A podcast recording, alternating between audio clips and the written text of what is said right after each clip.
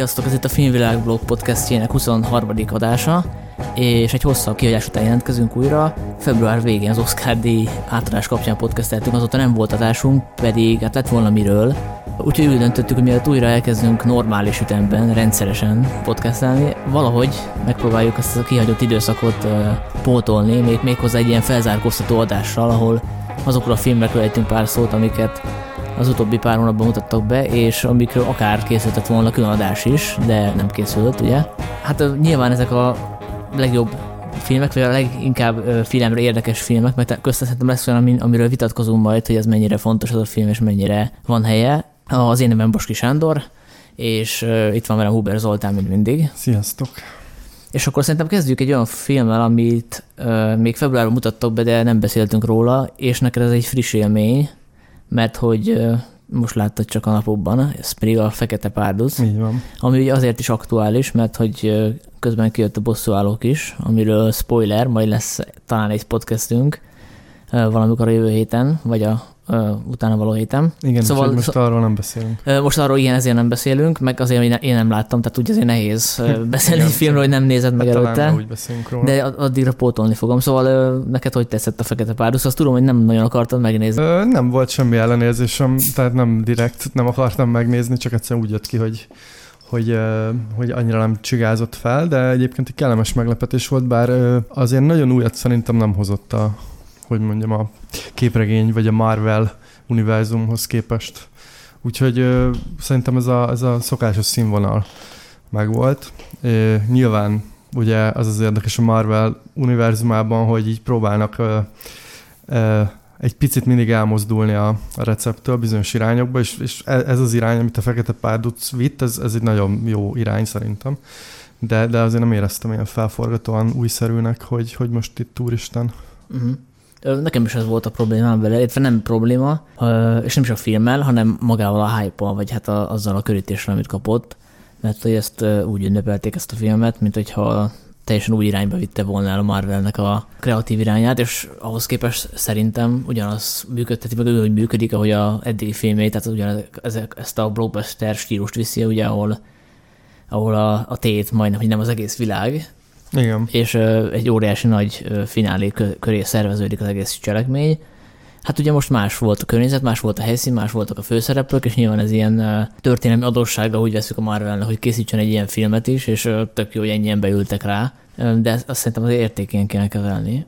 Igen, igen, hát most nyilván én ugye más helyzetben vagyok, mert most láttam, és én próbáltam nem nagyon beleolvasni, hogy most mi, mi is a hype lényege, de ugye az eljutott hozzám, hogy ez, ezt úgy adták el, hogy ez valami tényleg egészen új, új irány, mindenféle társadalom, politikai dolgok benne vannak, hát én ezt nem nagyon láttam benne, tehát most nyilván megpendített bizonyos dolgokat, de hát azért ne, nem tudom, tehát nem, ne állítsuk azt, hogy ez valami, valami felforgatóan újszerű film. Hát közéleti vonatkozásai voltak, ha, ha úgy tetszik, tehát egy konkrét, konkrét kerítéses vagy fa, falépítéses utalás volt benne, nyilván a Trumpnak volt címezve. Persze, de hát, hát maga az egész ilyen... szituáció, ami azt boncolgatja, hogy be kell leavatkozni egy egy jobb módú államnak a különféle krízisek esetén segítenie kell -e a kevésbé szerencsés országokat. Hát persze, de hát azért ezek ilyen nagyon, nagyon lebutítottan voltak benne.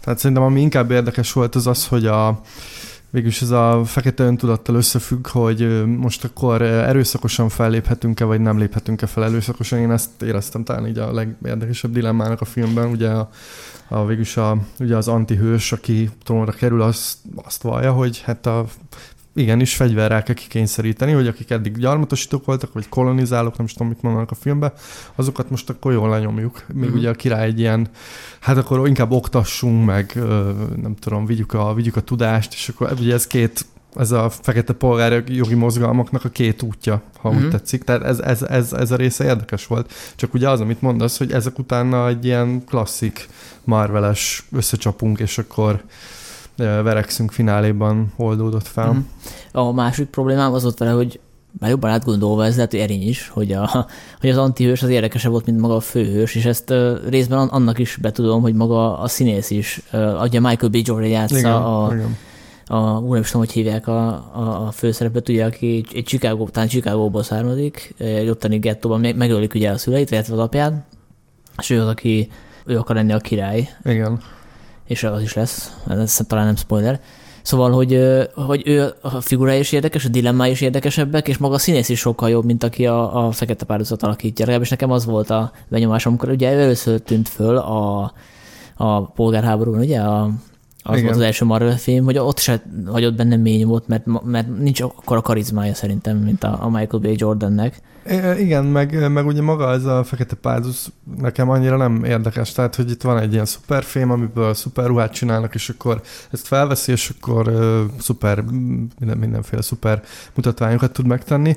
Uh, persze sokkal érdekesebb a gonosz, de szerintem ez az utóbbi idők Marvel filmjeire is igaz, tehát uh-huh. uh, mint hogyha most így jobb, vagy nem tudom, lehet, hogy ez meg kényszerpályán mozognak a, a szuperhősökkel, és talán a gonoszokkal tudnak valamennyire jobban játszani, de számomra az utóbbi pár filmben érdekesebbek voltak a mhm. gonoszoknak a dilemmái. Hát már csak azért is gondolom, mert ugye most például eszik az új bosszáró filmet, ugye amit nem láttam, ahol ugye van egy rakat hős, mindegyiket nem lehet bemutatni rendesen, az ő dilemmáikat kibontani, ugye hát nincs Igen. annyi játékidő, így is baromi hosszúak ezek a filmek, viszont, viszont főgonoszból egy darab van, tehát sokkal könnyebb ráfókuszálni, vagy, vagy neki érdekesebb szállat uh, kanyarítani. Hát, na, ezt majd megbeszéljük, hogyha, Jó.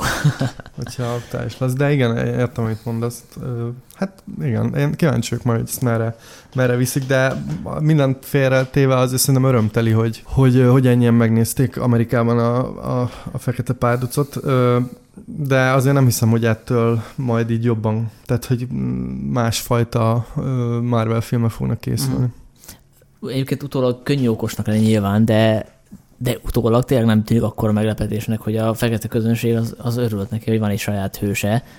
Ráadásul maga a történetes egy ilyen, egy, egy ilyen fekete vágybeteljesítő igen, álom, igen. tehát hogy szóval. ugye arról szól, hogy Afrika közepén van egy ország, amelyik ö, egy bezárkózó szín fekete ország, tehát hogy etnikai, kulturálisan homogén, és ennek ellenére a világ legfejlettebb országa, csak ugye senki nem tud róla, igen, igen. És ez, meg... és ez egy olyan Afrika kép, ami, amit így el tud fogadni nyilván egy afroamerikai, vagy egy bármilyen ö, ö, kisebbségi helyzetben lévő néző, mert hogy szembe megy azzal az Afrika képpel, amit, amit ismerünk, hogy, hogy és ez nyilván leegyszerűsítő sztereotíp, hogy Afrika történelem arról szól, hogy ott egymást gyilkolják a törzsek, amikor a fehérek Igen.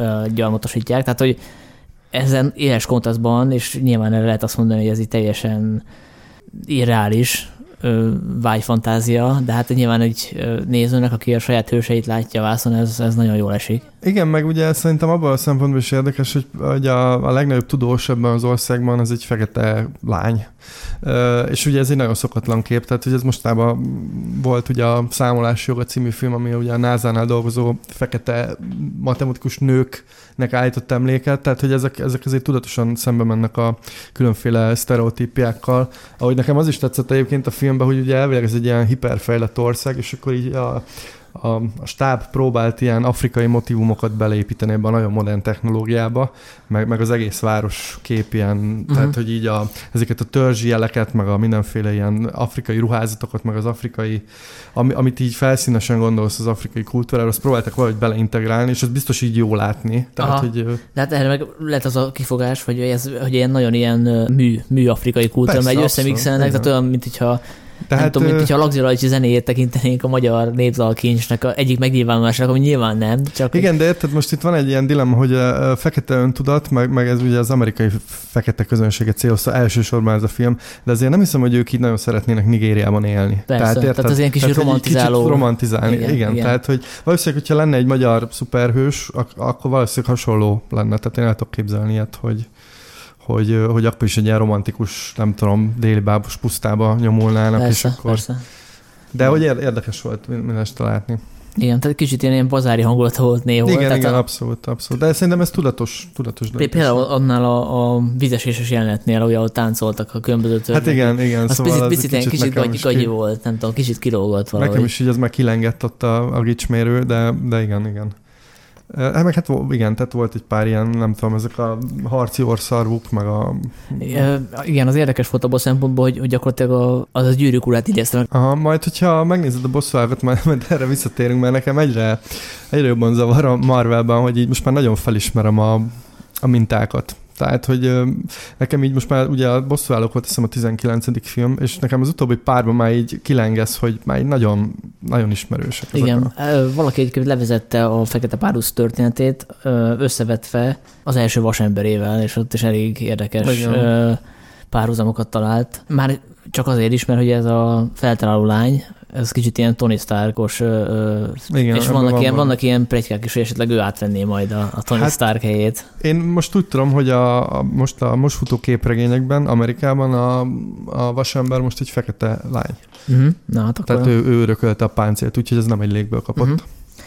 Na szerintem akkor mehetünk tovább. Ah, igen, más. igen, szerintem És egy éles váltással, teljesen más műfaj, más helyszín de szintén egy angolul beszélő film, ennyi, ennyi hasonlóság. Igen. és ez a Stalin halála, ami az Arnando Iannucci-nak a filmje. Így van. Amiről nagyon jókat hallottam. Ugye hát a címe benne vagy miről szól, Stalin haláláról. Igen, nem, nem árul zsákba macskát. Hát és ami a kuriózum, itt angol, főleg angol színészek Igen. játszák el angolul ezt a, ezt a történetet, ami ugye a Stalin halála előtt, közben és után játszódik. Igen. Akkori hatalomért folytatott küzdelmeket mutatja be szatirikus felhanggal. És hát én nagyon szeretem az Jánucsi filmjeit, ugye volt egy pár az Indeloop, meg a sorozatait, ugye az alelnök, Igen. alelnök nő talán? Vagy Veep. alelnök? Veep, igen, egyszerű Veep. Veep, alelnök, szerintem. Uh, tehát, hogy azért humorát én nagyon bírom, és nekem ezt valahogy végig kellett volna nevetnem ez alapján ezt a filmet, és valahogy nem sikerült, és lehet, hogy nem is úgy tervezte az ilyen úgy, tehát hogy nem tud az ember könnyen nevetni ezeken a dolgokon, tehát amikor a, emberek halnak meg, és embereket lőnek fejbe, tehát, hogy lehet, hogy Kelet-Európában ez nem olyan vicces, mint mondjuk egy amerikainak. Hát szerintem ez sehol nem vicces, szerintem ez, amit te most itt nem tudom, meglepetésként mondasz, szerintem ez volt a filmnek a zsenialitása. Tehát, hogy ez egy nagyon meredek film. Mert azzal együtt, hogy néha nevetsz, kényelmetlenül érzed magad, hogy nevetsz, és szerintem ez volt a, ez volt a szándék. Tehát, hogy ez egy annyira abszurd, groteszk sztori, hogy, hogy közben, közben tényleg kényelmetlenül érzed magad, de én utána olvastam, és uh, itt nem volt semmi nagyon légből kapott. Tehát mm-hmm. ez, a, ez, a, ez a nagyon durva benne. Hát az apróságok voltak, voltak olyan szereplők a, a filmben, azt hiszem talán Beria, aki akkoriban, amikor játszódik a történet, már kiestek a Stalin kegyeiből. Az igaz, de Beria pontosan ugyanazokat a bünteteket követte, amit a film persze, bemutat. Persze. Tehát, Vagy hogy... például a, hogy hívták a, a hadsereg vezetőjét? A... Voroszilov Marsalra van? Nem, nem, aki, hát a filmben nem szerepel. Molotov? Molotov talán? A Molotov a külügyminiszter, akit Pelin játszik. No, mindegy, szóval az a, az a szereplő, az már egyvesztett volt szintén, aki ugye kulcs szerepet játszik a filmben, a hogy megpucsolják a... Igen, de ezek lényegtelen, mert hogy tényleg megpucsolták. Tehát, hogy volt egy ilyen, hogy a hadsereg átadta tehát, hogyha után, én van egy utána olvasgattam, és ugye nagyon sok dolgot nem tudnak történészek, hogy most nyilván ott a belső körökben mi zajlott, de, de, de ez egy akkurátus uh-huh. tragikomédia, vagy hogy mondjam. És szerintem, szerintem nagyon merész húzás volt ezt, ezt egyrészt ez a témához nyúlni, másrészt így nyúlni hozzá, hogy tényleg olyan, mint egy, engem egy ilyen francia bohózatra emlékeztetett, ilyen kicsit ilyen nem is tudom, ilyen csetlenek, botlanok ott az emberek, de közben ilyen elképesztően súlyos és tragikus dolgok történnek. Tehát uh-huh. ez a kettő nagyon kontrasztba került. Úgyhogy szerint, én értem, hogy mondasz, hogy ez tényleg más, mint, mint az eddigi munkái, viszont szerintem ez egy nagyon merész. És nagyon, ne, nagyon nem mondtam, hogy más abból a szempontból, hogy a humor az nagyon is ugyanolyan, tehát hogy épp ez volt benne a, a meglepő, hogy, hogy ő nem gondolkozott azon, hogy 50-es években egy orosz vagy szovjet pártfunkcionális hogy beszélhetett, milyen stílusban kommunikáltak e, egymással, hanem egy az egyben ugyanúgy bazmegelnek, ugyanúgy szivatják egymást, mint a, az alelnökben a stábtagok. Nyilván hát, a szituáció más, de, de a humor az nagyon is ugyanolyan, tehát én ezt is egy ilyen, ilyen felforgató gesztusnak veszem, igen, hogy, hogy ő azt mondja, hogy kb. olyan, mint amikor valaki egy római súlyát megrendez, és kortás ruhákban szerepelnek a színészek. Nekem ez pont ugyan, olyan volt, hogy ezt mondta az ilyen, úgyhogy akkor most ne játsszuk el azt, hogy én tudom, hogy milyen az orosz emberek humora, és behozok egy kis nemzeti sajátosságot, hanem akkor egy az egybe legyenek ugyanok, olyanok a poénok, ugyanok a, ugyanúgy felépítve, ugyanolyan a csattanó, ugyanúgy káromkodjanak, mint a, a, az amerikai, meg a brit filmjeimben. De hát szerintem ez, ez azzal is jelzi, hogy érted, brit színészek rosszja a szerepet. Tehát én ezt... Akik nem is hasonlítanak annyira. Persze, a... szóval szerintem az egészet ilyen nagy idézőjelek közé teszi. Tehát nyilvánvalóan ez, a, ez az egész a hatalomról szólna, hogy milyen abszurd a, uh-huh. a hatalom megszerzésére törekvő ilyen, tényleg ilyen esztelen ö, vágy, és tényleg, tényleg egy ilyen nagyon, nagyon fekete, nagyon sötét, és nagyon nem is tudom, mi, mire, mi erre jó szó, tehát ez túl van a groteszken. Uh-huh. És tényleg, tényleg valahogy mindig ilyen kettősség volt bennem is, amikor néztem, hogy most akkor itt nevetek is, meg nem is, tehát hogy így ö, szerintem ebből a szempontból tényleg egy ilyen nagyon jó fricska. Amit még fel lehet vetni film kapcsán az időzítést, hogy ö, mennyire aktuális ez most, vagy hogy mennyire üt ez most. Tehát, hogy nekünk a, a nem tudom, a tanul után itt Kelet-Európában talán annyira nem. Abból szempontból lehet esetleg aktuális, hogy ugye Oroszországban van most egy ilyen újraérdő Stalin kultusz, tehát hogy kicsit, Igen, de... kicsit újraértékelik a múltat, és a Stalin sztobrokat állítanak, meg stb. Tehát, hogy arra esetleg reflektálhatott, vagy akarhatott reflektálni az ilyen úgy erre a Stalin kultuszra. Hát én nem hiszem, szerintem ezt, ezt az Amerika és a, ezt nem, a, nem az orosz közönségnek szánta, meg nem a magyarnak, vagy a kelet-európa, ezt szerintem egy ilyen ennél univerzálisabb példának szánta. Persze, csak hogy miért pont most, mi az aktualitása, ez Hát, szerintem ez mindig aktuális, tehát hogy ebbe az a vicc, hogy ez, ez sajnos nem évül el. Tehát, hmm. Hát vagy csak most jött össze rá pénz. Hát nem tudom, meg azt is tudni kell egyébként, hogy ez egy képregénynek az adaptációja. Uh-huh. Tehát én elolvastam egyébként a képregényt, az, az így inkább csak így a szituációknak így a magja van benne, tehát hogy semmi messze nem olyan jó, mint a film. Lehet, hogy ebben látott most éppen fantáziát, de, de mondom, szerintem ez bármikor fel lehet sajnos dolgozni, tehát hogy ez a szomorú benne, hogy mindig, mindig találnánk rá aktualitást. És akkor volt egy kahú tojás is a elmúlt hónapok érdem, említés érdemes bemutatói közt, mégpedig azért, mert ezt nem moziban láthattuk, legalábbis mi nem, az amerikai közösség, illetve a kanadai közönség része megnézhette moziban is az Annihilation című Alex Garland filmet, Hát nagyon kis része nézhette meg moziban, mert ez egy Netflix.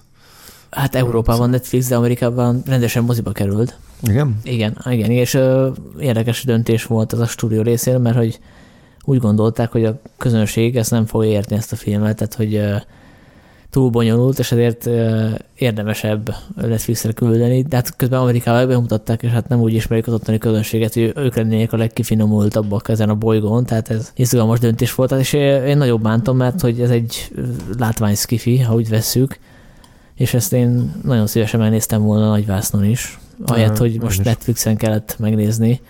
Ez egy ilyen stalker ikletésű skifi, ahol létrejön a Földön egy zóna, ahol valamiféle idegen életformák alakulnak, tehát egy ilyen nagy búrát képzeljünk el, ahol be lehet lépni, és ott belül a másfajta természeti törvények ö, működnek.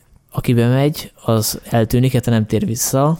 Egyetlen katona van, aki visszatér, és az ő felesége az, aki szintén bemegy majd abban a reményben, hogy megtudja, hogy a, a férje, aki visszatért, az, hogy pontosan mi történt vele, és egy ilyen női osztaggal közösen tudósok katonák bemennek, és ugye ebben a történetben a természet az egyik főszereplő, hogy veszük. Hát így van. És ezért lett volna baromi jó ezt ö, nagyvásznon látni. Érdekes módon nem volt ennek a filmnek olyan nagyon elsőprő kritikai sikere, valamiért nem szerette um, sok kritikus. De sokan meg nagyon szerették, ilyen fura megosztó film szerintem. Igen, én pont most hallgattam egy podcastet a adás előtt, a a, a Roboraptoros podcastet, azt hiszem, amiben azt mondta egyik részvevő, hogy ő ezt a filmet kevésbé értette, mint a Aronofsky féle anyámat, ami, amit én, ami én meglepődtem, mert hogy én nem tudom, hogy ezen mit nem lehet érteni a filmen. Most nem fogok spoilerezni, de a végén nyilván van egy csavar, ami, ami el lehet vitatkozni, hogy pontosan mi történt, meg hogy, meg hogy mennyire kell az a csavar, meg hogy mit jelent ez utólag visszagondolva a történetre ez a csavar. De hogyha azt nem nézzük, akkor teljesen követett és világos ez a történet. Tehát, hogy eltűnik egy személy, visszatér, és akkor a felesége elindul meg kideríteni, mi történt vele, és kiderül, hogy ez a hely egy, ez egy olyan hely, ahol a, összekeverednek a, a gének, meg a különféle evolúciós dolgok, és felgyorsul az evolúció, a többi, és akkor a végén eljutok egyfajta konklúzióra is, de én nem hiszem, hogy itt olyan nagy, nagy rejték lennének. Azt nem tudjuk persze, hogy ez a, ez a valami, ez honnan jött, és mit akar, de hát ettől függetlenül van egy világos narratíva, eljutunk A-ból B-be. Igen, de szerintem a, a zavart az okozhatja sokak számára, hogy nagyon sok problémát feldob a film, tehát filozófiai, meg ilyen természet filozófiai problémákat, de szerintem is követhető, tehát nincs benne semmi, nem tudom, semmilyen nagyon rejtélyes. Nyilván persze ez a csavara a végén érdekes, meg kicsit átírja magát a, magát a történetet, de hát hogyha úgy nézed, hogy ez a, tehát szerintem semmivel nem értetetlenebb, mint mondjuk a, a, a Stalker, ami, ami mondjuk az ihletője. Tehát té- tényleg tényleg itt arról van szó, hogy ebben a zónában mindenféle fura, fura dolgok történnek, de hát most ettől még azért nem, nem zavaros, vagy nem tudom, értetetlen. Akkor neked nem volt problémád a, a filmmel, meg a... Hát nekem problémám a, egyedül a végével volt, én kicsit túl, hogy mondjam, így a, így a látvány és a... Tehát egy kicsit túl, túl, túlspilázottnak éreztem magát a, a finálét nem tudom, nagyon elnyújtottnak és nagyon vizuálisan, nagyon bombasztikus akart lenni, és egyébként érdekes is vizuálisan, de én ott egy picit soknak éreztem, viszont addig én nagyon-nagyon élveztem a filmet. A, amit szerintem érdemes kiemelni a Garlandnak, ez nem egy ilyen bérmunka, mert hogy ez egy adaptáció, de, de maga a történet azt szerintem beleírik abba, abba a témába, abba a témakörbe, ami őt foglalkoztatja. Ugye a, a, az Ex Machina is arról szólt, hogy, hogy milyen az a az emberen túli létezés, tehát hova tud az ember tovább fejlődni. Ugye ott abban egy, egy ilyen mesterséges intelligenciáról van szó, aki öntudatra ébred, legalábbis úgy tűnik, és hát gyakorlatilag túl lép a teremtőin. És ha, ha úgy tetszik, akkor most itt is ezt látjuk, hogy, hogy valamilyen posztumán állapot felé indulnak el a szereplők. Sőt, én még akkor egy másikat is bekötnék, ő ugye regényíróként kezdte, és a Part című könyve arról szól, hogy elvetődnek egy ilyen idegen, egy ilyen, hát egy ilyen oázis-szerű társadalmon és világon kívüli szigetre, ahol hát a saját magát szervező társadalom egy kicsit hát így elfajzik. Szerintem itt is, itt is vannak ilyen, mert ugye itt az osztagon belüli dinamika is nagyon fontos, hogy ki hogy ki hogy néz szembe a félelmeivel, ki hogy reagál a csoport döntéseire, és egy, egy, tehát ez, ez, a, ez a vonalat is megvan benne, tehát tényleg egy ilyen szerzői filmnek is tekinthető, és én egyébként azért nagyon bírom ö, ezt, ezt a Garlandot, mert, mert szerintem ez egy bátor film abból a szempontból, hogy, hogy tényleg ö, tehát én valahol azért értem ezt a, ezt a forgalmazói, szerintem inkább ilyen túl, tehát túlzottan túlzottan féltek ettől a, a filmtől, hogy ezt bemutatják, mert, mert tényleg azért nem egy könnyen emészthető film abból a szempontból, hogy tényleg sok, sok kérdést feldob. Hát, hogyha az érkezést be, bemerték hozni, akkor szerintem Igen. Is, mert annál nem, nem ö, megközelíthetetlenebb. Tehát én nem, abszolút. hasonló, a műfaj az hasonló, a, a tempó is hasonló, kicsit a stílus is, és még akár a felvetett kérdéseben is lehet hasonlóságot Igen. keresni, és ott is egy kvázi idegen civilizáció. Sőt, ott biztos, hogy egy idegen civilizáció van, szóval itt, itt nem tudjuk pontosan, hogy ez most egy civilizációja, vagy mi, vagy mi a fene. Igen. Vagy csak egy a vírus. Tehát, hogy kommunikáció kérdése ugye ott is fölmerül, és ugye azt be tudták hozni, akkor akár ezt is be lehetett volna hozni, pláne, hogy ugye azért vannak sztárok is benne, Natalie Portman például a, a, a főszereplő. Igen, vagy Oscar Isaac. A, Oscar Isaac, ugye, hát aki a, a Star Wars a végre befutott, úgyhogy nem értem ezt a döntést pláne, hogy ugye Amerikában meg, meg moziba került. Abból szempontból persze, persze értem, hogy tényleg nem egy tipikus szkifi, tehát hogy a, Ugye Garland írta 28 nappal későbbet is, ahol, Igen. ahogy egy egyszerű ilyen menekülés narratíva van, egy túlélési narratíva, hogy a főnösöknek a, szinte egy ilyen apokaliptikus környezetben valahogy túl kéne élniük, és ott a, sokkal hagyományosabb a dramaturgia, viszont ha megnézzük, akkor itt ebben a, ezeknek a szereplőknek nem nagyon opció a, a túlélés. Tehát hogy kezdettől fogva világos szerintem, hogy ők itt a vesztőbe menetelnek, és maga a hangulat is egy teljesen ilyen depresszív. Igen, mert ugye azt tudjuk, hogy ez a, ez a búra, vagy, vagy zóna, vagy nem tudom, minek nevezik, ez terjed. Igen. igen. Tehát, hogy a, ez be fog kebelezni mindent, ezt, igen. ezt, ezt, ez nyilvánvaló a filmben elejétől Igen, fogva. tehát annyira, annyira nyomasztó hangulat, mint mondjuk a, tényleg a, a Stalkernek, amit megidéz. Mert igen. bekerülnek egy olyan helyre, onnan tudjuk, hogy nem, nincs út, vagy ha van, akkor úgy, úgy jönnek ki, hogy ők már nem önmaguk lesznek. És ez a, ez a depresszív hangulat szerintem nagyon rányomja a bélyegét a filmre és egyébként nem véletlen, hogy, hogy volt, aki fölvetette, volt olyan szerző, aki ezt az egész filmet a, egy ilyen egy depresszív embernek a, a, az élményéhez rokonította. Tehát, hogy ő azt mondta, hogy ő, mint depressziós ember, aki küzd ezzel a betegséggel, ő hasonló, ezt át szokta élni. Tehát ő neki visszaadta azt, hogy mit jelent depressziósnak lenni, meg hát eleve maguk a szereplők is küzdenek e- ezzel. Tehát volt, volt akinek talán azt hiszem gyilkosság kísérlet is volt, volt, aki a családi traumái elől menekült ide. Igen, Tehát igen. ennek a csapatnak mindegyik tagja valamilyen traumát hordoz magával. Így van. Úgyhogy hát té- tényleg nem egy szívderítő történet. Egyébként megemlíteném, hogy a Stalker mellett a Solaris is ugyanúgy említhető, mint, Igen, igen. mint iklető forrás, az kevésbé említik, pedig hát ott azért nagy, nagyon adja magát, hogy ott is ugye van egy bolygó, ami, ami materializálja a mi emlékeinket, vágyainkat, és itt is valami, valami hasonlót látunk, csak itt szó szerint ö, kelnek életre belőlünk a, a gényeink keveredésével a különféle fajok. Amit még kiemelnék, és szerintem azt mindenki más kiemel, de, de hát muszáj, hogyha egyszer kiemelendő, mert annyira hatásos az a medve, medve szörny, ami tényleg az év egyik leg, legborzalmasabb jelenetét produkálja abban a bizonyos üldözési jelenetben. Neked volt még ilyen pillanat, ami Ö, tetszett? Nekem nagyon tetszett a emberi alakban növő növények. Azt szerintem, hogy nagyon, nagyon, tehát mondjuk az egész film tele van gyönyörű képekkel, me- meg egy ilyen nagyon fura természeti világgal, amit mondtál is, de az egyik hölgy úgy így megadja magát ennek a, nem tudom, ilyen DNS keveredésnek, és Mhm. akkor ilyen, Tessa Thompson. igen, és abban a zónában élő emberek helyett ilyen ember alakú növények vannak, hiszen ez nagyon, nagyon szép kép. Ja. Az nagyon bevésődött valamiért. Na, szóval akkor mindkettőnek pozitív Igen, élmény. abszolút. Szóval én ezt mindenkinek ajánlom. Jó, ennek ellenére én nem tudom, hogy most mikor nézem újra ezt a filmet, tehát hogy nem érzem azt, hogy nekem Igen. azon, azonnal újra kell néznem, mert, mert tényleg nagyon nyomasztó. Igen, van ennek a filmnek egy ilyen fura, fura súlya szerintem. Tehát, hogy így tényleg, tényleg nem, nem könnyű nézni való.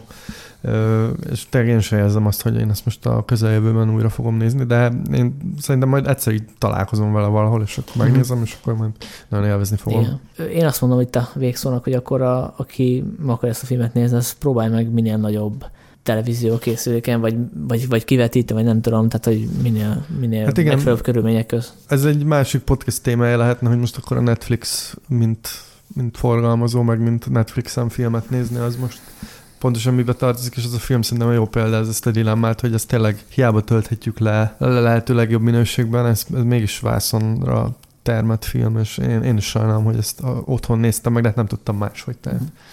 Ready Player van a következő címünk, ugye Spielbergnek a adaptációja. Nem tudom, te eredeti regényt olvastad? Igen, igen Na, olvastam. akkor a szuper, mert én nem. És ugye nem volt hát se túl lelkes. Hát nem. Írta róla egy kritikát, az a filmnek blogján olvasható is. Az volt a probléma, ahogy ez a film kinéz, vagy amiről szól, vagy hogy, vagy hogy Spielberg rendezte, és tőle nem ezt várnád. Hát ö, mi, minden. Nem, és a viccet félretéve, hát ezzel a filmmel talán számomra a legnagyobb Szóval, szóval most Spielberggel kapcsolatban ez megint egy másik irányba vinne el, hogy most ő, ő tulajdonképpen mi- mit csinál már mostanában. Tehát ugye idén rendezte a, a, a Washington Postos filmet a, Ja, ja, ja, igen, igen. de mindegy, szóval hogy ő, ő mostában ezt, a, ezt az ilyen kettősséget viszi, hogy próbál egy ilyen komolyabb filmet csinálni, meg egy ilyen szórakoztató, de valahogy egyik se jön össze. Tehát ezek a komolyabb filmjei üresek, egy kicsit mm. gicsesek, ezek a nagyon szórakoztató filmjei, meg nem annyira szórakoztatóak. És ebbe éreztem ebbe a Ready Player-ban egy ilyen nagyon, nagyon erős vágyat egy ilyen fanservice-re, hogy- a geek kultúrát most ő kiaknázza, mint, mint egy ilyen nagy öreg, aki egyébként is így képít, egy részt vett a geek kultúra megteremtésében, legalábbis ezt szokták rá mondani. De hát a regény erről szól, akkor mi ezzel a probléma? Az, hogy nem, hogy nem sikerült. Tehát ugye a, a regény az szerintem egy ilyen vicces, vicces tehát egy ilyen teljesen szórakoztató, jól olvasható valami. Itt viszont de nagyon erőltetett ez a, ez a, ez a fajta fanservice, tehát hogy be vannak téve mindig ezek a mindenféle figurák, és egy kicsit olyan, mint hogy dézsmálná így a, így a többieknek a szellemi termékeit, vagy a korábbi popkultúrának a, a termékeit, de hogy igazából semmiféle ö, kommentár nincs vele kapcsolatban. De a regény nem ilyen, hogy az is össze-vissza ollózik, meg ihlet, ihletet merít más ilyen De, de abszolút, abszolút, csak valahogy szerintem az, az könyvben, könyvben így jobban megbocsátható. Uh-huh. Hát a, a regény az gyakorlatilag igen, tehát ugye a regény az gyakorlatilag olyan, mintha valaki egy ilyen, egy ilyen geek álmot így leírna. Tehát, hogy a, arról szól a regény, hogy, hogy tényleg az a, egy ilyen virtuális valóságban vagyunk, és az a, az, az, az a király, az a kiválasztott, az, a, az boldogul legjobban, aki a legjobban érti a popkultúra működését, és a, nem tudom, a számítógépes játékok és a mozik és a kapcsolódó zenék, meg nem tudom, mindenfélenek a világát. Uh-huh.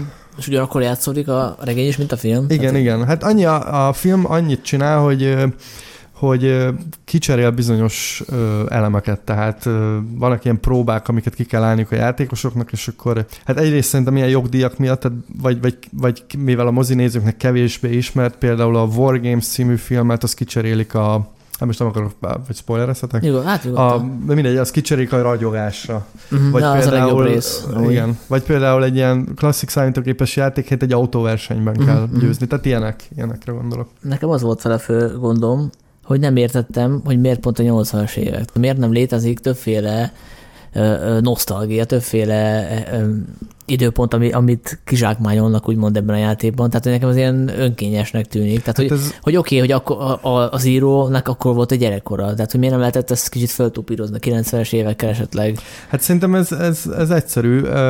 Ugye a geek kultúrának a, tehát a geek kultúra ma nagyon menő. Uh-huh. És a, a, akik most így, a, nem tudom, így az apostolai, vagy így a nagyfogyasztói, azok a 80-as évek popkultúrájához kötődnek talán a legjobban. Jó, világos, csak ugye, tehát szerintem ez, csak hogy nekem ebből, hogy most kinek szól az a film, tehát olyan referenciák vannak, amiket én se értettem, pedig én a 80-as évben születtem, tehát hogy nekem kellett, vagy csomó mindent, és csomó mindent nem értettem, a, és pedig egy 80-as évek terméke. Tehát, hogy hát, kinek szól a mostani 40-eseknek, 50-eseknek, a 30-asoknak? Mert hogy nem tudom, hogy ezt egy, egy 20 éves, vagy egy 10 éves nek miért tetszene annyira.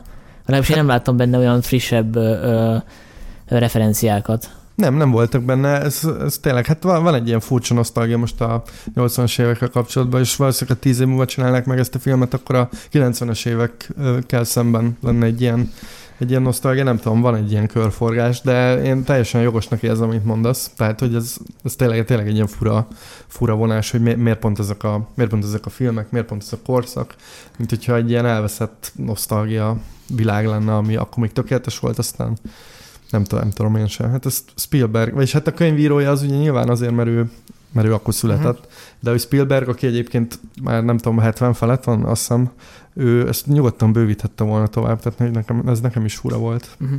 És hogy például nem alkalmazott nagyon önreferenciát, ez is fura volt. Tehát, igen, tehát nem kérdez rá, hogy mennyire jó, igen, igen, igen, virtuális világban élni. Igen. Igen. Azt leszámítva, hogy kiderül az egyik szereplőről, hogy igazából nem az, akinek mondja magát, tehát egy férfinek mondja magát, és kiderül egy nő. Igen, igen.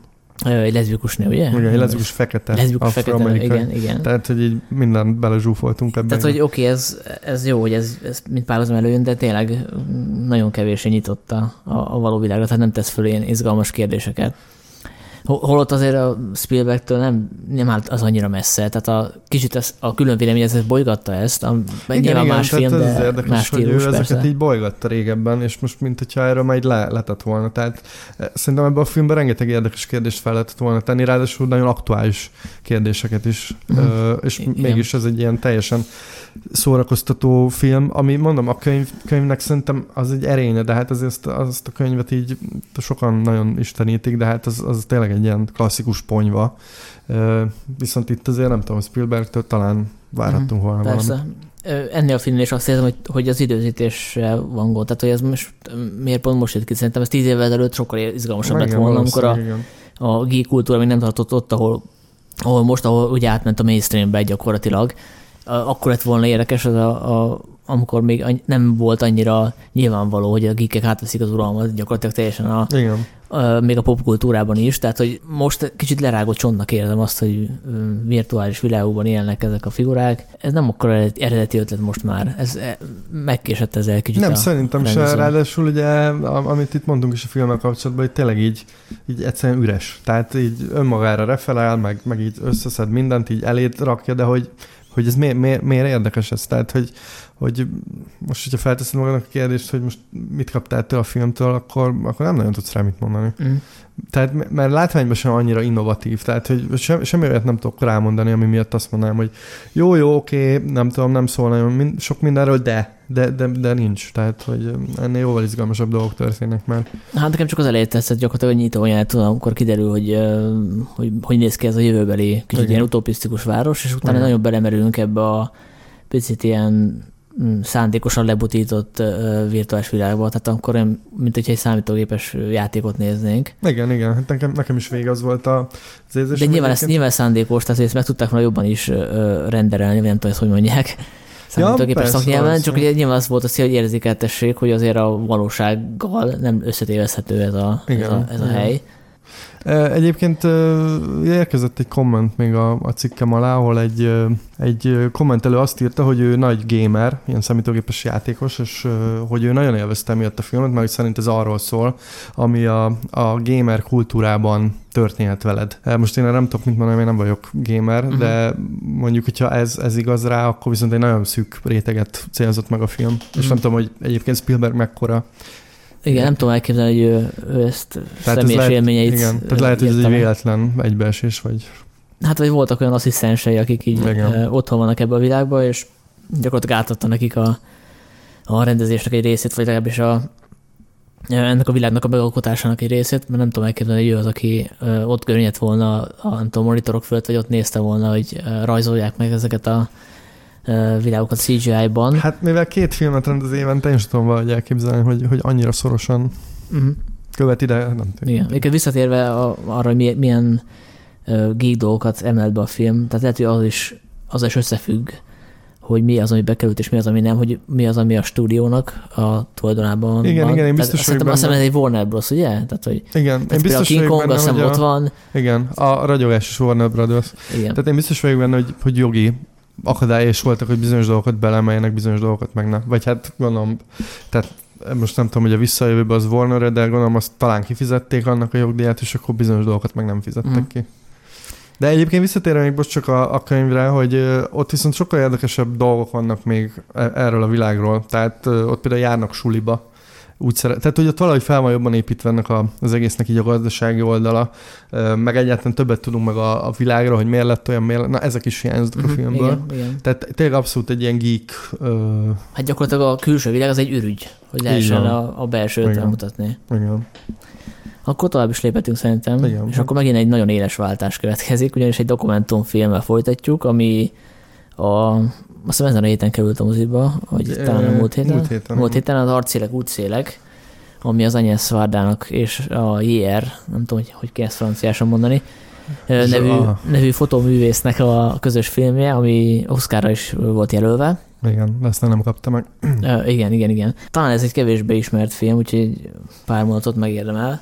A történet ismertetés, és a történetet akkor tegyük idézőjelbe, mert hogy itt egész gyakorlatilag arról szól, hogy a, ez a fiatal nak mondható fotoművész, a ER, azzal foglalkozik, hogy járja a világot, és úgynevezett egyszerű emberekről portrét készít, és a, ezeket a portrékat a, az alanyok segítségével rögzíti valahol a, abban a környezetben, ahol az alany lakik, vagy ahol dolgozik, tehát megjelenik mondjuk a te házad fölött egy óriási kétemeletes méretben a saját portréd, Igen. és akkor azt vizsgálja, hogy ez most hogy hat rá, tehát mit gondolsz erről, mit gondol erről a környezeted, és ugye itt az a poén, idézőjelben, hogy olyan embereknek állít így úgymond emlékművet, akikkel amúgy nem sokat foglalkozik se a média, senki más, tehát ilyen egyszerű dolgozó emberek, nem tudom, bányászok, munkások, tehát ilyen egy emberi sorsokat ismerünk meg, és ugye az Agnes Várda, aki szintén dokumentumfilmekkel ről ismert, főleg, ő is az emberi arcokat, az emberi sorsokat kutatja, róluk forgat. Úgyhogy adott, adott volt, hogy ez a két ember összetalálkozzon, és csinálja egy közös projektet és Franciaországon járják, ugye ebben a filmben eljutnak különböző helyekre, direkt a vidékre koncentrálnak, tehát megjelennek különböző falvakban, kis településeken, gyárakban, és csinálnak ilyen portrékat, amiket kiragasztanak közösen az alanyokkal, és közben megismerjük ezeket az embereket, akiket fotóz a és közben nyilván a, a két alkotó is egyre jobban megismeri egymást, és ez egy tök jó mm, dokumentumfilm, nagyon jó nézni, kicsit nekem olyan élményem volt, mint a Jármusféle Paterzon, hogy, hogy ez ilyen zen film, hogy nézed, nem tudod, hogy, hogy van-e mélyebb értelme annak, ami történik, de hát nem is érdekel annyira, mert hogy, mert hogy tök jó a, a úgymond flója.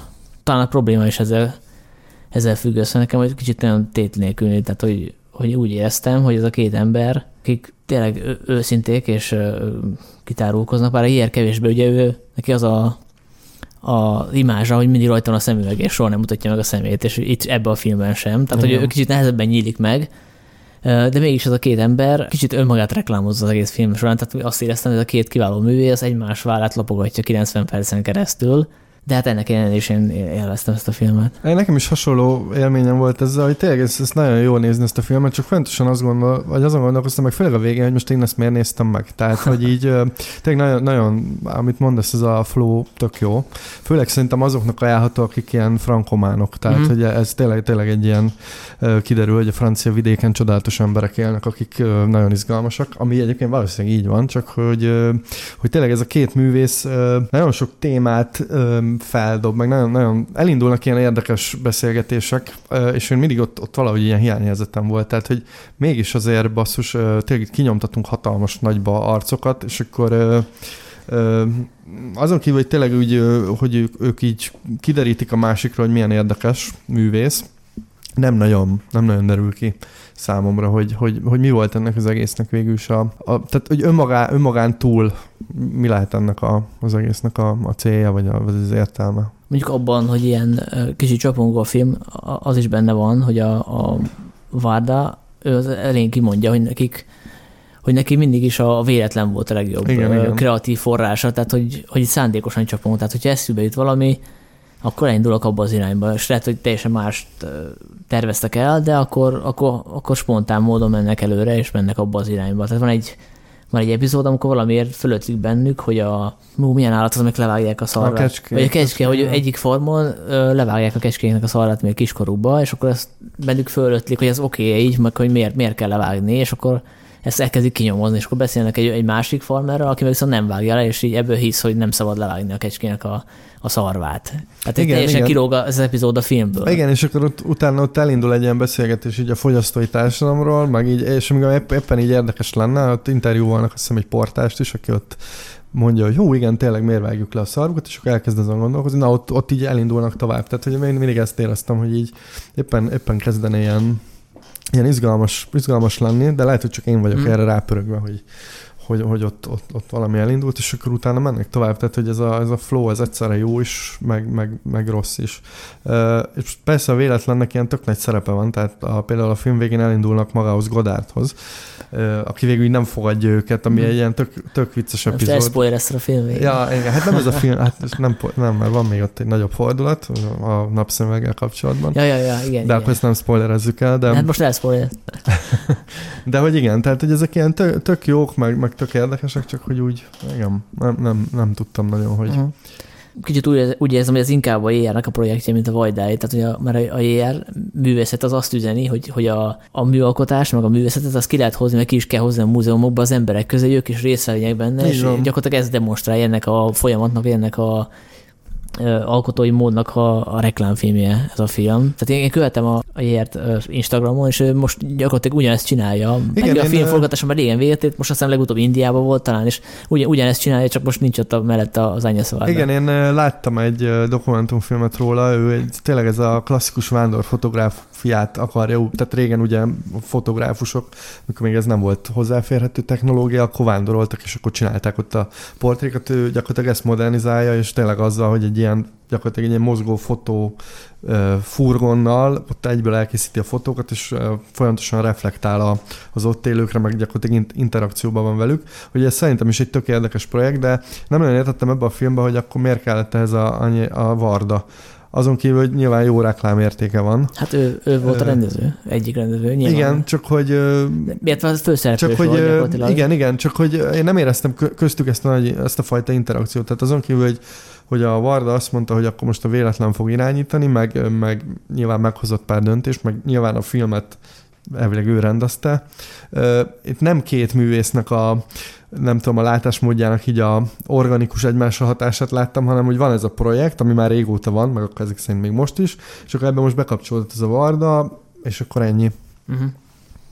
Jó, hát de, de mondom nekem, itt tényleg, tényleg ez van, amit mondasz, hogy ez, ez tényleg egy ilyen jó, jó nézni való, csak hogy én nem tudom, én, én azt én hiányoltam belőle valami, valami súlyt. Vagy a katarzista. Vagy igen, igen, tehát hogy valamit, tényleg, tényleg egy ilyen tök jó, mindenkinek ajánlom, nézze meg, de, de hogy azért nem forgatta fel így a látásmódomat se a street art kapcsolatban, se a fotográfiával kapcsolatban, se a dokumentarizmussal kapcsolatban, holott jó, lehet, hogy az én előítéltem, de így a szinopszis alapján azt vártam, hogy, hogy valamit ezekről a dolgokról megtudok. Uh-huh. Hát a személyesség, ami kiemeltő. Tehát van egy epizód, amikor a, a Vardának egy korábbi fotóját, mert ő is fotósként Igen. kezdte, fotós is volt, egy korábbi fotóját festik fel egy ilyen sziklafal, tengerparti sziklafalra, amit a, aztán a víz elmos, igen, ami igen. nagyon költői. Igen, nem, nagyon sok szép ilyen költői kép volt benne. Ezzel mm. Meg hát a női vonat is ki lehet emelni, az egyik igen, legfontosabb az epizód, az igen. pont, pont ez a, igen. a, a, a feminista vonalhoz kapcsolódik, hogy tetszik. Igen, tehát ezek is nagyon jó pofa dolgok. E, tényleg ez egy ilyen kollázs, vagy egy ilyen mozaik, ami, ami tényleg jó. Ja, szóval én ezt merem ajánlani azért, attól függetlenül, amit elmondtunk. Igen, meg tényleg aki ilyen francia rajongó, azt szerintem pesgőt bonthat, francia pesgőt. És akkor a következő film, hogyha tovább lépetünk, az pedig a Wes Anderson rajongóknak a betevő csemegéje, pedig a Kutyák szigete, ami a Titanicon volt először, és most már moziban van. Igen, tegnaptól van. Tehát... Hát amikor a podcast kikerül, akkor, akkor már több igen. napja, de már igen, moziban is nézhető. nézhető igen. Én szerettem ezt a filmet, nem tudom, lehet, hogy a, csinálják egy top listát, akkor így bekerülne a legjobb Wes Anderson filmek közé, nem tudom, a első három, vagy első öt. Már az első öt, az, azzal nem mondok sokat, mert annyi filmje nincsen, de hozzám a közéleti témák közel állnak, és hát itt ez a legpolitikusabb filmje, ha úgy tetszik.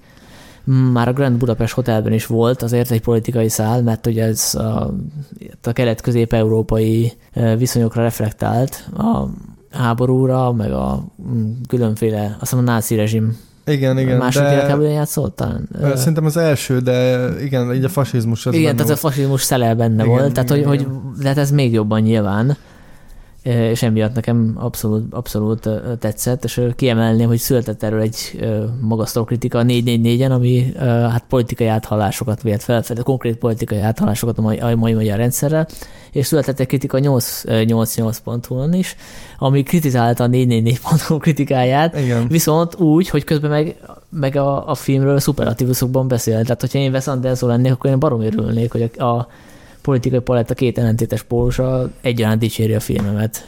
Közben hát, egymásra marakon, de az most, az most nem érdekel. Igen, ne? hát szerintem pont ezt kapja el jól Wes Anderson, ami egyébként meglepő Wes anderson legalábbis számomra, hogy, hogy gyakorlatilag itt a, így a, hát így finoman fogalmazok, akkor így a felülről gerjesztett álhírek és különféle összeesküvés elméletek hatását beépíti a filmébe, tehát ez a cselek, cselekmény szervező elem, hogy gyakorlatilag a vezető elhírezteli, hogy a kutyák azok mindenféle betegség betegségeket terjesztenek, és károsak, és... De tegyük hozzá, hogy tényleg betegségeket terjesztenek. Igen, tehát nyilván minden álhírnek van valami Persze. kis pici valóság magja. Meg hát a más kérdés, hogy a, aki elterjeszti, az meg nagy macska szerető. Igen, hát ez egy, ez egy másik, másik vonal. Igen. Tehát nem véletlenül lehet ezt a filmet így is, meg úgy is Igen. interpretálni. Illetve, hát, hogy most spoilerezni, akkor elmondhatnánk a betegségről is valami háttérinfót, amit most nem fogunk.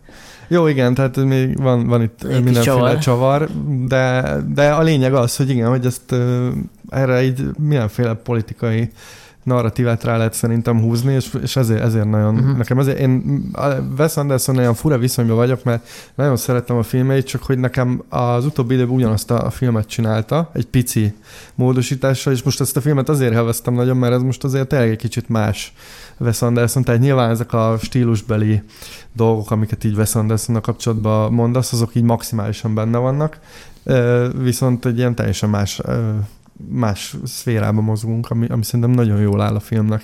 Uh-huh.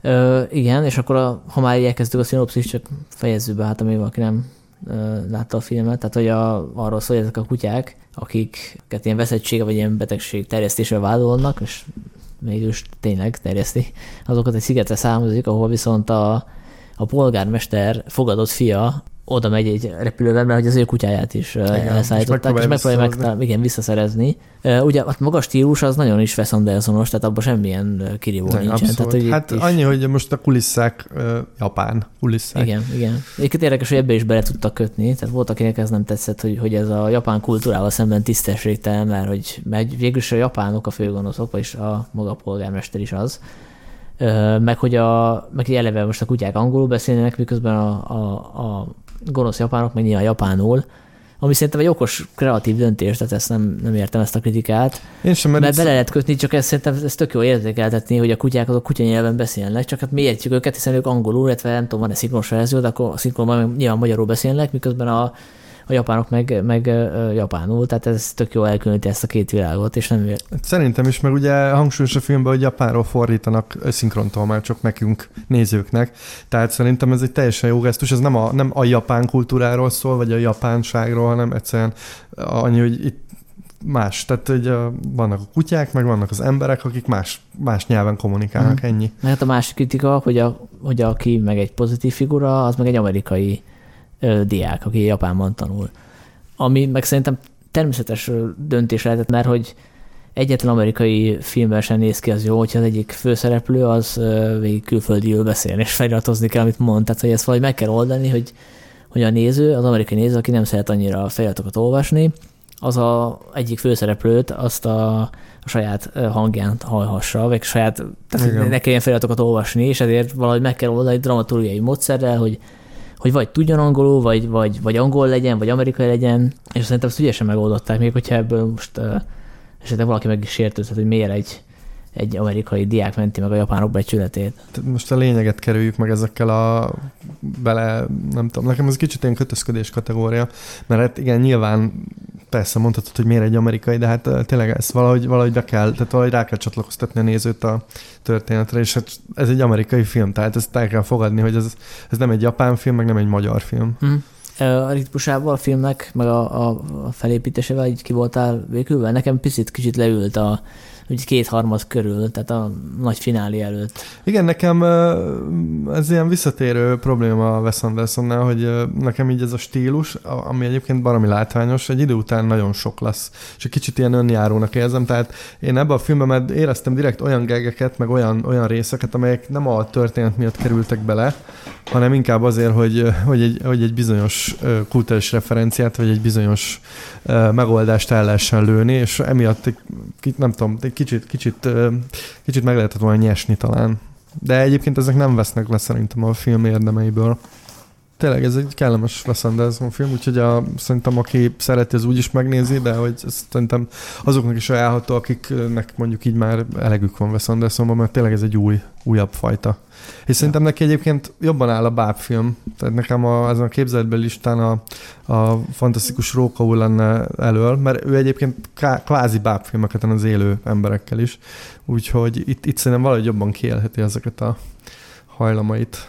Én azért is örültem ennek a filmnek, mert végre a Brian Cranston, aki igen. aki ura jó volt a Breaking Badben, de azóta vagy nem kapott szerintem rendes kaliberihez méltó szerepet. Itt most nagyon jó szerepet kapott, meg nagyon jó játszik a hangjával. Hang, igen. Ha már hangnál tartunk, akkor te szeretnék kiemelni még egy filmet, amit én nem láttam. Igen, ez szintén egy heti bemutató, tehát a, most már meg lehet nézni a mozikba, ez a hang nélkül, a Quiet Place című film, aminek elég nagy hype lett így a tengeren túli bemutató után, mert hogy a filmnek elég sok része van, amely gyakorlatilag majdnem néma ezért nyilván moziban nézve nagyon felértékelődnek a különböző nézőtársaink által keltett zajok és zörejek, és emiatt egy nagyon különleges mozi élmény. Egyébként arról szól így, csak így zárójelben a film, hogy olyan lények támadták meg a Földet, akik hangra támadnak, ezért a szereplőknek végcsöndbe kell lenniük, és akkor ugye ebből adódnak a különféle hát ilyen ijesztő effektek és különböző feszültségforrások.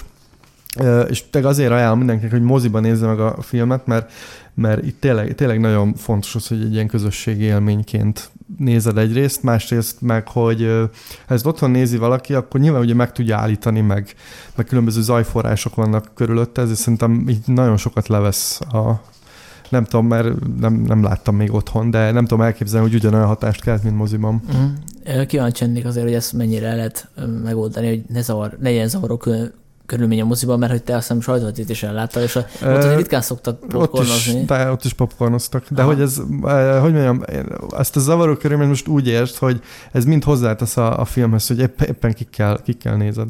Aha, jó, hát én mindenképp pótolom, sajnos eddig, eddig, eddig kimaradt. Akkor, Tényleg ajánlom. Eddig az év Szerintem egy nagyon ér. Szóval, hogyha nem is fog tetszeni, akkor is egy érdekes élmény. És egyébként nem, nem végig néma, tehát nehogy azt gondolja valaki, hogy ez egy néma film, amit a moziba küldtek, csak vannak, vannak olyan részei, ahol, ahol, ahol tényleg így minimális zörejek vannak csak.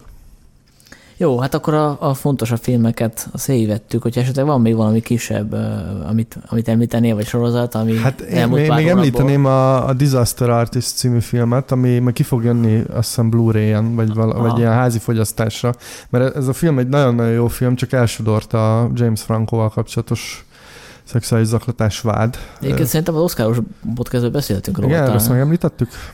Nekem rémlik, hogy igen. De, de akkor most újra említem, hogy mindenki nézze meg, nagyon jó. Bár, bár ott talán nem is kapott szerepet, ha jól emlékszem. Mert nem, nem jelölték Nem, mert eltűnt, Frankot, eltűnt, igen. eltűnt. Tá, lehet, hogy jelölték talán valami forgatókönyvre, vagy ilyesmi, de... Uh-huh. Na mindegy, ezt zárójelben. Jó, volt még egy film, amit szerintem mindeket láttunk a frankofon filmnapokon, és utána a Titanicon is volt a hullákon, ja, hullákon, a, hullákon a, a, amit hát ha valaki el tud csípni, akkor szintén ajánlom, ez, a, ez egy belga francia házaspár, nem tudom, belga vagy francia? E, franciák, akik Brüsszelben élnek. Igen, tehát a Elén Katét, Bruno Frozani, ezt majd kisípolom, hogyha nagyon hülyeséget mondtam. Tehát, hogy egy, a... Igen, úgyse tudja szerintem senki megjegyezni a két rendező nevét sajnos, mert olyan franciás nevük van, de igen, egy rendező házaspárról van Egyébként itt voltak a Titanic Fesztivált, úgyhogy uh, ott biztos elhangzott a nevük rendesen. Igen.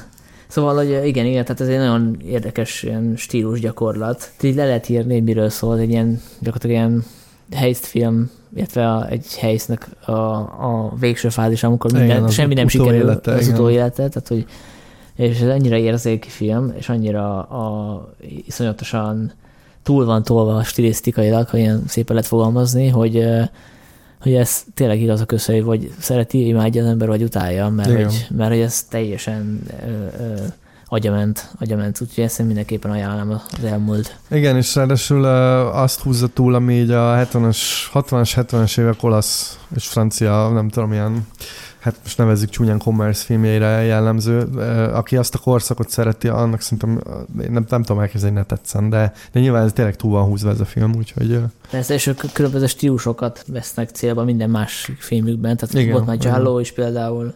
Igen. És azért főleg a horror, meg a, a, a krimi, meg az akció környékén mozognak. Igen, hát ebben volt egy kis spagetti westernes íz is, meg, meg ilyen, de, de akciófilmes is rendesen. Jó, én közben lapozgatom a Titanic katalógusát, mert nézd, hogy mi az, ami még, ami még így érdekesebb, mert hogy az volt még jelentős filmes esemény. A, ami nekem így kiemelkedően tetszett, az egy román film természetesen. Az a Poro Roka című film, amiben egy, egy apa elveszíti a gyerekét a, a játszótéren, Hát és valószínűleg elrabolják, próbálja megkeresni, ugye a rendőrség nem sokat tud segíteni, mert hogy nem sok nyom van, uh-huh. és ez a apa szép lassan becsavarodik. Hát nyilván az, ha elveszed a gyereket, az egy önmagában egy óriási trauma. Olyan. De a másik az, hogyha ha emellé még bűntudatod is van, hogy, hogy te voltál az, aki rá volt bízva, egy pillanatra nem figyeltél oda, és eltűnt. Uh-huh. És ezt, ezt, a, ezt a folyamatot, ezt a becsavarodásnak a folyamatát próbálja megmutatni nagyon realisztikusan, tehát olyan realisztikusan, hogy ahogy csak a román új hullám filmjei képesek. Tehát vannak olyan jelentek, ahol egyetlen kamerásból látjuk a, a történéseket, egy mozdulatlan kamerálásból 10 percen keresztül azt látjuk, hogy játszik a, a gyerek a játszótéren, meg, meg gyűrögnek össze-vissza a gyerekek, felnőttek, stb. Ugye az a vihar előtti csend. Igen. Ez egy bravúros jelenet, és ugye ennek a végén történik meg az, hogy eltűnik a, a, a gyerek, és utána, amikor látjuk az apát, hogy elkezdik kétségbe esetleg keresni, akkor meg egy, egy iszonyatosan hosszú, szintén ilyen 10-15 perces kézikamerázást látunk vágás nélkül, ami szinte egy ugyanolyan bravúros jelenet, nem tudom, azt mennyi időbe tartott megkoreografálni és fölvenni, de az is elképesztően hiteles. És hát ez a realista hangvétel megmaradt az egészen a végéig, és, és iszonyatosan nyomasztó a legvége, úgyhogy aki szereti az ilyesmit, az valahogy majd nézze meg. Ezt, ezt, ezt nem, nem tudod, hogy be fogják hozni, vagy? Ö, én nem tudom képzelni, hát azért egy ilyen kaliberű filmek beszoktak jönni mondjuk a cirkó, Igen, a cirkó vagy, vagy a mozinát, esetleg, nem tudom. Uh-huh. Volt közben egy uh, Scope, uh, Scope 100, azt hiszem ez a neve, egy, ez egy ilyen online filmfesztivál, uh, aminek az a lényege, hogy uh, a részvevők, egy ilyen zárt körű társaság megtekint, azt hiszem, most hány film is volt, talán öt filmet online, és aztán értékeli, és a forgalmazó, aki ezt az egészet szervezi, azt az egy filmet fogja behozni, uh-huh. amit ők kiválasztanak, és idén én is benne voltam ebben a zsűriben, és a Nem vagyok a boszorkány című filmet választottuk ki. A, ez a, volt a Titanicon is. Igen, ez volt a Titanicon is, de ezt még előtte választottuk ja, ki. Azt, azt tudtuk, hogy a Titanicon is szerepelni fog, de azt nem, hogy ezt fogja megkapni a fődíjat, tehát az uh-huh. végülis, ha úgy veszik, akkor igazolta a választásunk jogosságát, úgyhogy én ezt ajánlám még, mert pláne azért is, mert hogy ez jönni fog mozikba is, és a főszereplő egy kislány, akit megvádolnak boszorkánysággal, és akkor száműzik a boszorkánynak a, a kommunájába, vagy az ő világtelezált helyükre, ahol egy ilyen fehér szalaggal van mindegyik rögzítve, tehát hátán van egy ilyen orsószerű valami, ami egy fehér szalag uh-huh. és mhm. ez ki van kötve mindig egy fához. És hogyha valahol viszik őket, akkor viszik a teherautón ezeket a kis szalagokat, és gyakorlatilag ki vannak kötve, mint a kutyák. Persze azon belül szabadon mozoghatnak. És ez a kislánynak a története, aki, akit az az ember, aki egyébként a rendőr, tehát a hivatalosság embere, használják és saját célja, méghozzá úgy, hogy különböző bűnesetekhez kiviszi, fölállítja előtte a gyanúsítottakat, és akkor mondja a kislánynak, akkor mondnak, hogy kilopta el azt, amivel, uh-huh. ami, amit elloptak, és ő meg, hát nyilván nem boszorkány, de azért rábök valakire, és, Igen. és akkor így turnéztatja. Ami az érdekes, hogy ez egyrészt nyilván egy, egy szomorú, tragikus történet, de nem így meséli el, hanem ilyen nagyon szatirikus uh-huh. hangvétellel. Nem úgy szatirikus, hogy csapkodott közben a térdelet, hanem kicsit így mosolyogsz rajta, de én őszintén nem tudsz rajta nevetni, meg megszórakozni, mert ez egy, tényleg egy, egy létező jelenség, és közben nagyon érdekes dolgokat mond el arról, hogy milyen ez a milyen az a, az a törzsi társadalom, ahol ezek a jelenségek létezhetnek, és milyen az, amikor a, egy bizonyos réteget megbélyegeznek, és kirekeszt a többség, és ezt a többség elfogadja, ez az intézmény létezik, és, és jelen van most is. És ezt át is lehet kötni nyilván mondjuk európai jelenségekre is. Igen mert hogy ez létezik is, ha nem is boszorkányságnak hívjuk, de akkor is létezik és működik. Jó, hát akkor ennyi volt szerintem a felzárkóztató adásunk, és akkor a következő az talán remélhetőleg a, a bosszúállók lesz, illetve a Marvel jelenség. Igen, erről tudnánk mit beszélni szerintem. Na, úgyhogy hát előtte megnézem a filmet, mert szerintem az nem árt. Talán nem. Na, szóval ennyi volt, és akkor találkozunk hamarosan. Köszönjük szépen. Köszönjük. Hello.